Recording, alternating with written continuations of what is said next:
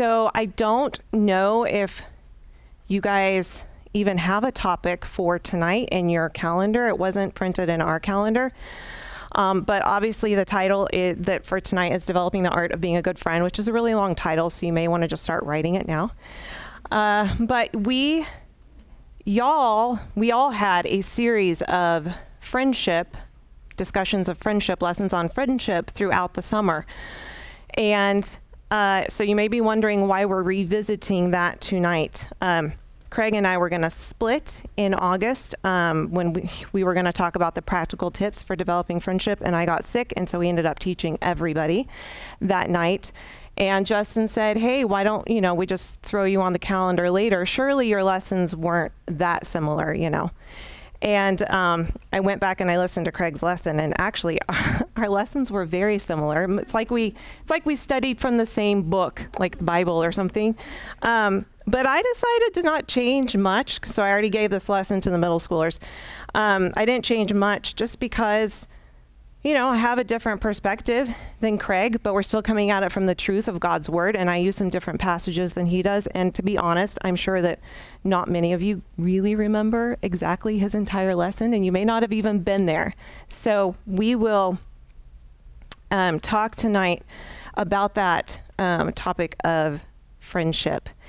And um, if you think back through the summer series, uh, Justin and other teachers did a fabulous job of providing ways to be a good friend. They talked about what makes a friend. Um, they talked about the friend that we have in Jesus, and then they talked about, you know, the consequences of bad friends. And where you started the series, though, at the very beginning, was with the understanding that God created friendship. He created us to have a relationship with Him, and He created us to have a relationship with others. And one reason for these relationships with others is so that we will be sanctified, so that we will become more Christ like, which really puts God's glory on display to the world. Now, again, you may or may not remember that when Craig taught, he used Colossians 3, which was his jumping off point. And that chapter really looks at that process for biblical change. We find our position in Christ, who we are first we put off sin and then we put on new righteousness. And this new change as a believer greatly impacts our friendships. And so, like I said, some of our points are going to uh, um, overlap, but what he really brought out that I wanted to emphasize before we got started is that to have a good friend, you have to learn how to be a good friend first. And I really loved that point of his. So, hopefully by now you've gotten the title of tonight's lesson. Um, there is an art to being a good friend, meaning it takes a developed skill to be a good friend. It takes practice, thought, intent, and time. You don't just wake up one day with these skills, they have to be cultivated. Much like how you would care for a plant. You got to have the right amount of water. You got to have the good dirt. You've got to have the right lighting, maybe a little fertilizer for that plant. Uh, this is according to my mother, who is the plant expert. Um, and I have tried to learn from her this, this skill, but I'm still learning. Um, she has cultivated this skill over the years. But I really try not to treat my friendships like I do my plants pretty haphazardly. You know, I only water them when they start to look unhappy and I only provide fertilizer when a fungus is growing on them. um, these visuals are my cue that it needs attention. So obviously, friends and people are a little more important than our little plant friends in our lives. And so I really love that we get to talk about this topic because these are skills that can be worked on last month, two months ago when you heard this lesson um, now in your whatever life stage you're at now, my life stage, my grandmother's life stage, any life stage, you can be cultivating these skills. So before we dive into um, the next part of the lesson, I want to pray. So pray with me, please. Dear Father in heaven, I thank you so much for each one of these girls here tonight. Lord, I know that you've brought them here for a reason. You've brought me here for a reason and the leaders here for a reason. Lord, I pray that our hearts would be open, soft, and tender to what you would have us to learn, that the Word of God would dwell in us richly, Lord, as we read verses and we study what you have to say about friends, that you would convict us, that we would repent of areas that we need to repent of, Lord, and that we would desire to be the friend that you want us to be. Pray all of this in your name. Amen. Okay, so we're going to study the six W's in developing the art of being a good friend. And we'll see that starting with that right heart and the right motivation, that we can then mature into being the friend that God designed and wants us to be, that will best represent Him to the world. So, our first W is whose friend are you? Is your life characterized by more of a friendship with God or the world? Pastor Tom's been taking us through First John in Big Church. I don't know if you guys still call it Big Church, but uh, that through the uh, sermon series of First John, we've been learning that we can assess our relationship with God by what we love. Do we walk in obedience? Do we love God's way? Do we have a love for God's people? That right relationship of fellowship. Do you believe and love the true gospel? I really hope that tonight you can say with confidence and assurance that you have been saved and you are a friend of God. But, you know, there's a very real reality that you may find yourself on the fence. Just know that God says you can't be friends with both the world and with Him. You can't hang on to the world with one hand and think that you're also hanging on to God because the only posture that He accepts is on your face repentance before Him. You have to turn your back on your sin and you have to come to Him empty handed, placing your faith in Him.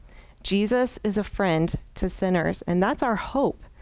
So I want you to think before we continue are you more a friend of the world or God? And the reason I start with this is because you can't really develop into being a good friend unless you have the very root of your being transformed by God's grace if you're still rotten on the inside and you have not been born again by faith, you're going to have rotten friendships because you only love yourself. But if you've been born again by faith and the Holy Spirit gives you new loves and new desires, and with that, He will transform the entire way you look at your friendships. So it's really important to know about your relationship with God because, again, it affects your view of others and your relationships. So that's whose friend are you? Why? You know, for the world, the goal of ha- of uh, friendship is really just personal happiness and satisfaction, which really leaves those friendships on rocky ground when somebody's not happy. But the goal of being a good friend for a believer is to love like Christ. So that's really your why is to love like Christ because again that brings glory to him that puts his love on display. As believers, we have two commands in life. We are to love God and we are to love others. And of course, friendship falls under that loving others category.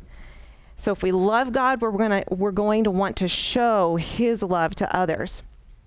Now, this loving others, and I put it in air quotes, this loving others business is serious. It's top priority to Christ right after loving God the Father. So I want you to turn with me, please, to John 13, chapter John, I mean, yeah, book of John, chapter 13. Go to verses 34 and 35. And while you're turning there, I'm just going to set the context for you. Christ is giving his last words to his disciples here at the Last Supper before he goes to trial and is crucified.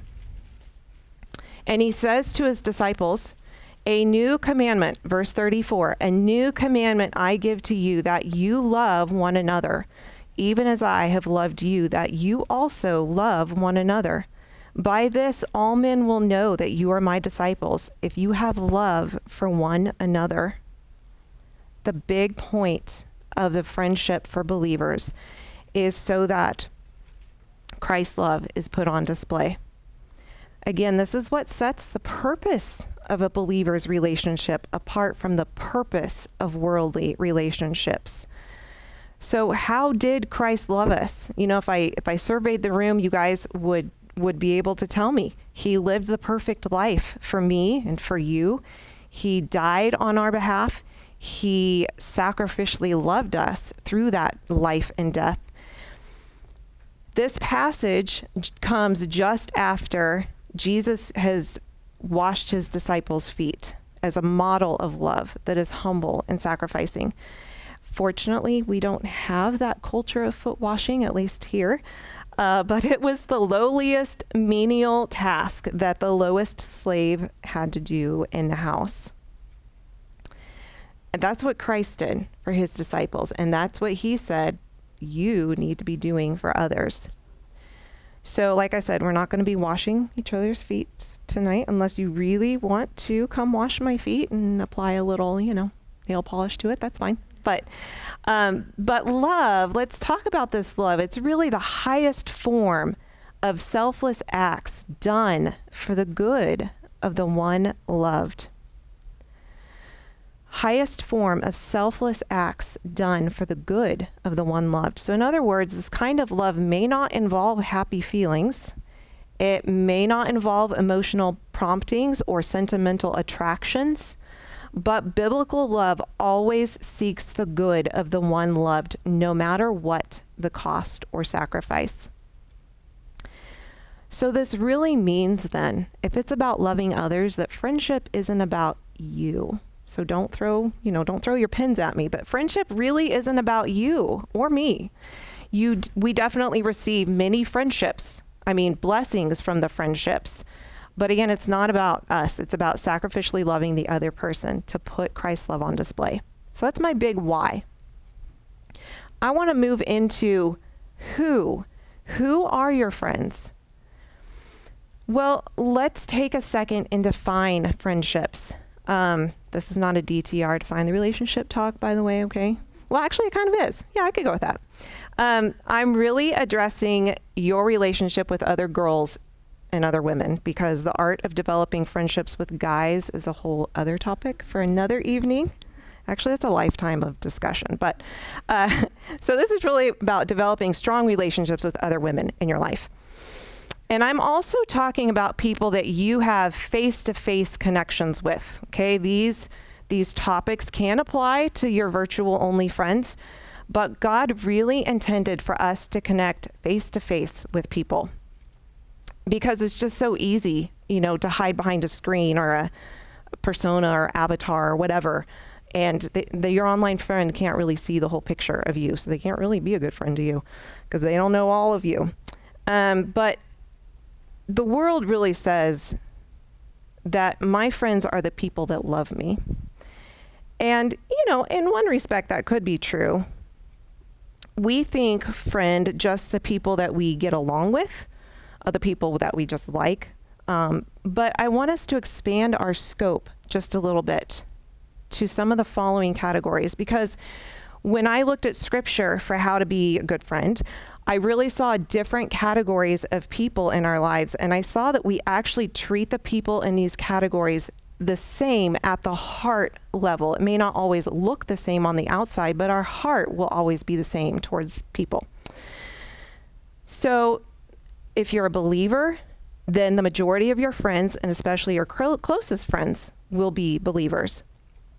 If you're an unbeliever, or if your friends are unbelievers, if you have unbelieving friends, then your purpose and intention is to share the gospel with them. Again, to put Christ on display through your words and your actions and your attitudes.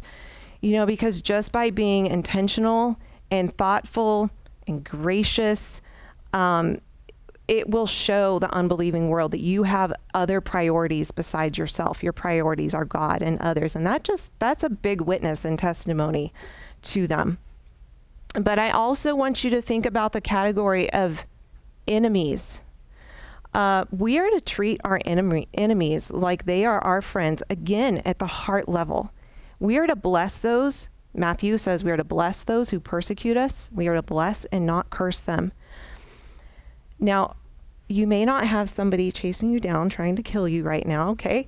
But there are those people who are just difficult to get along with, and they're not leaving your life anytime soon. You know, as a believer, do you just tolerate their existence? Christ says in Luke that it's easy to love those that love you back. Everyone loves people that shows love to them, right? But believers are to love those that even persecute them. So, because again, it's this sacrificial love that sets us apart from the world. And you uh, you might think, okay, I mean, there's people in my life that I tolerate, and I don't really have enemies. Um, I want you to look at the fringe people in your life, the people that just kind of take up space, the people that look lonely, maybe that have tried to be friends with you, but you just kind of discounted them. Um, according to Luke, you know, you're not receiving love from them, but you do need to reach out and show Christ's love to them. And again, that's going to look different for the people, different people in your life at the different levels of relationships. But at the heart level, you are to love those people as well. And, you know, an even tougher topic to just, to really think about is you may feel like you don't have any friends. I want you to look to the person on your left, on your right, in front of you, behind you. Look around the entire room, okay? Ladies, you are amongst friends. These are your friends. The people that you worship and serve with side by side are the people that you should find your refreshment with as well. So I wanted to bring out these categories of people um, because we aren't to just learn to be a good friend to our best friend. Okay, that's important as well but really we need to be a friend to everyone that God brings into our lives. We really have to set aside our own personal preferences to elevate and honor the other person, no matter who they are. Now, after I gave this lesson in middle school, it was brought to my attention that one of the middle schoolers thought that I really meant that, like, every single person in the world, like, we were supposed to be friends with every single person. So please do not misunderstand me, okay? When I say the people that God brings into your life, like your social realm, okay? You're not you don't have to be like best friends with the person that like bagged your groceries for you or whatever. You know what I mean? Okay? Or that was helped you in the drive-through at Chick-fil-A. Um you know, the people that you like interact with on a daily and a weekly basis. This is who I'm talking about. Okay, so what is the next W. What is the content of this kind of sacrificial love? Well, we looked in John 13 about Jesus telling us this new commandment that he gives to love one another. and he says, By this, all men will know that you are my disciples if you have love for one another. Well, later on, he tells the disciples in John 15, Greater love has no man than this, than one lay down his life for his friend.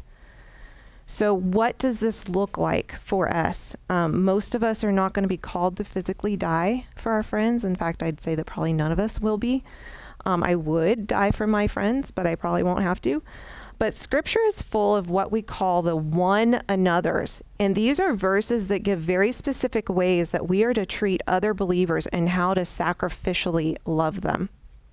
There are hundreds of verses, and I don't have time to go through them all, but we have a lifetime to look through scripture and study them on our own. But I lumped them together in three categories, and oddly enough, Craig did too.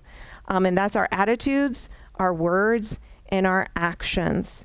And I'm going to start with our attitudes because, like I said earlier, you know, if our hearts have been changed, our attitudes, we have new loves, new desires that the Holy Spirit gives us. We're going to have different attitudes towards our friends. And if we have the right attitudes, then our actions and words are going to flow correctly out of that. So, the attitudes of a good friend. Um, humility. Philippians 2. Let's turn to Philippians 2, please. Galatians, Ephesians, Philippians.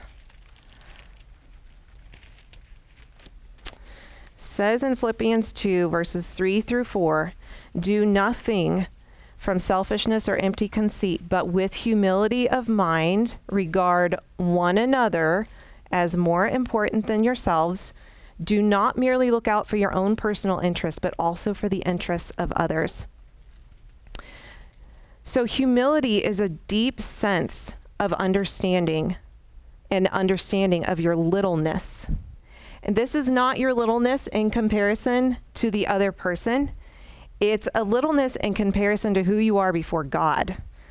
You are a sinner saved by grace. You are not just a better sinner saved by better grace than your friend.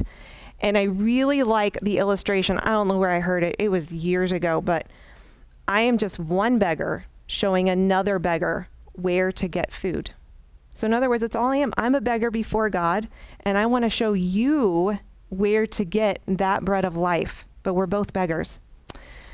The opposite of humility would be pride, obviously. And Paul defines pride here in these verses as doing nothing out of selfishness and empty conceit. So, pride is a love of self, and it says, me first, because I'm more important. Pride really pushes for its own way and pride also uses people to get where it wants. I'm sure you've all experienced that. Maybe maybe you haven't in a relationship, but it doesn't feel very good when other people treat you that way. And you know, have you ever thought like I'm kind of too good to be friends with her or I want to be friends with that girl because she's in the right group, she's in the right tribe. Or have you ever thought, if I'm friends with this other person, then these friends over here won't think I'm cool because I'm hanging out with her, even though she clearly needs a friend? That's all pride. That all stems from pride. You've got to remember that in sin, that you were in sin and you were a nobody, and God saved you out of that. Christ washed his disciples' feet. So don't let pride spoil your friendships or even your opportunities for friendships. Pride also has us comparing ourselves to one another. We are constantly comparing ourselves to one another. Our looks, our families, our talents, our skills, our body shapes, whatever it is. And it's just so selfish because it keeps your eyes on you, makes you jealous, which kills your friendships. Your identity as a believer is in Christ. So take your eyes off your friends and start comparing yourself to Jesus, and that will certainly help build humility in your life. So that's an attitude of humility. The next one I would say is unconditional love. Ephesians 4 2 says that we are to show tolerance for one another in love. You know, we like to use the word tolerate as like, I just put up with somebody, but this tolerance is actually in scripture, it means it's continual. It can't be cut off. This love cannot be cut off. It's unconditional, no strings attached. It's loving our friends through times when they're annoying, when they aren't showing us love, when they're not responding. We choose to love them anyway. And again, that looks different in how it plays out in our lives and how close we are to them and whatnot. But our, uh, you know, our heart attitude isn't to just cut them off. We continue to have a heart of love. The next attitude would be an attitude of forgiveness. Colossians 3:13 says that we for, we are to forgive one another just as the Lord forgave you. We have to remember that Christ does not keep our sins he doesn't keep an account book of our sins. Um, he forgives them. They're they're gone. He takes them and as far as the east is from the west. In the same way, we should not be an account hold an account book with our uh, friends. You know, you've done something wrong. All right, I'm going to write that down. Oh, you did that again. Okay, I'm tally marking that one. You know, we just know we forgive. We move on. We are also to assume. Oh, we are to assume the best. Sorry, I don't know where that is on my slide. Oh well, maybe it's out of order. We are to assume the best. And this is tough, you know, but you know, you know, maybe somebody responded cranky to you. And we have to remember, okay, maybe they just like really had a bad day. Maybe I interrupted them and they were lost in thought. Um, so you just ask questions of them, hey, what's going on? Are you okay? Or just pray for them and don't take it personally um, you have to remember you don't know the whole story. So you just assume the best. And you've got to remember, too, us ladies like to talk and we like to share stories. And if you hear a story about someone, wait to hear the story from the actual person before you make a judgment call. Or better yet, maybe it's not your place to make a judgment call and you just say, you know, I'm going to wait until I hear more details. That's assuming the best. The next attitude is no expectations. Have no expectations. Remove those expectations. We don't set the standards for our friendships. We don't say what our friends should and shouldn't do for us. God does. The gospel has transformed our lives from what's in it for me to how am I going to be used by God to love this friend? So we have zero expectations from the other person and we just focus on what we need to do as a good friend.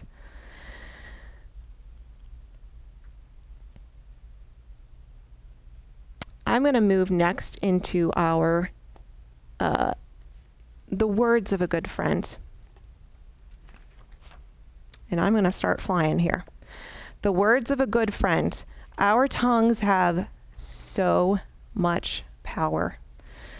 Death and life are in the power of the tongue, is what it says in Proverbs 18:21. Um, I want you to move to Ephesians 4:29, please. Ephesians 4:29. So go back one book. Ephesians chapter 4, verse 29. And it says, Let no unwholesome word proceed from your mouth, but only such a word as is good for edification, according to the need of the moment, so that it will give grace to those who hear. So I want us to look at that need of the moment. Do you listen first? Are you quick to cut people off and just start in with your own response in person? You can't find out what the need of the moment is if you're not listening. And then after you listen, do you ask questions? And this is really an idea that I've tried to follow um, I try to at least ask one question before responding with an answer. I try to ask more than that, but at least one. That really helps the other person know that you've heard them. It can help you clarify, but it also shows an interest in the person. Um, Proverbs 18:13 says, "He who gives an answer before he hears, it is folly and shame to him." So learn to ask good questions. The next thing, and we do find this in Ephesians, is edification. Our words are to be good for edification. This is one of the biggest blessings of friendships is the way that my friends have instructed me or helped me improve through encouragement and through speaking truth to me. Because when I have failed, they are quick to remind me to repent and of God's grace. When I succeed, my friends are there to cheer me on. When I'm going through a hard time, they're quick to remind me of God's faithfulness. And when I'm rejoicing, they celebrate God's blessings with me. Y'all should have my friends. My friends are awesome. No, but seriously, my friends are good friends because they've spent years saturating themselves in the Word so that these encouraging words and truths just flow out of them into our relationship. It's because of their own discipline and their time in the Word that they've worked to really develop being a good friend. But as a result, I'm a better person because of their edifying words. We are to be gracious, Ephesians says, so that it will give grace to those who hear. And that just means showing a natural kindness or courtesy.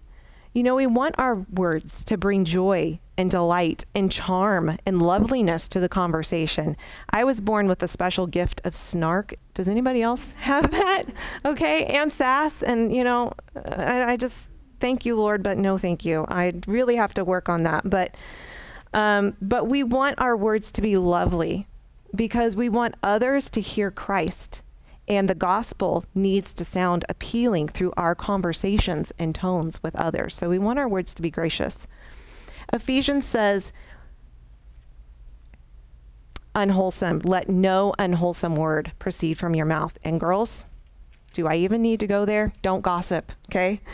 Uh, love covers a multitude of sins. But here's kind of the rule that I live by. This is kind of what my mom taught me. If you're talking to someone that isn't a part of the problem or a part of the solution, then it's more than likely gossip. If it's not a part of the problem and you're not a part of the solution, it's more than likely gossip. But also don't gossip because you want to be trustworthy as a friend. You know, who wants a friend that goes and repeats all of my flaws to the whole world? No, no, thank you. So don't don't gossip. That's unwholesome. And then be quick if you do find yourself having unedifying, ungracious words, be quick to go ask forgiveness of your friend. I love Psalm 141 3. It says, David says, Set a guard, O Lord, over my mouth. Keep watch over the door of my lips. And it just reminds me that my words need to be controlled by the guard of the Holy Spirit in my life. So these are our words. And last would be the actions of a good friend. This is probably the easiest. And you guys, I would love to just make a big circle and say, How do you love your friends? What are some good tips that you do to be a good friend? And I think we'd come up with some great ideas. But scripture has a lot to say about that, the heart attitude behind that as well.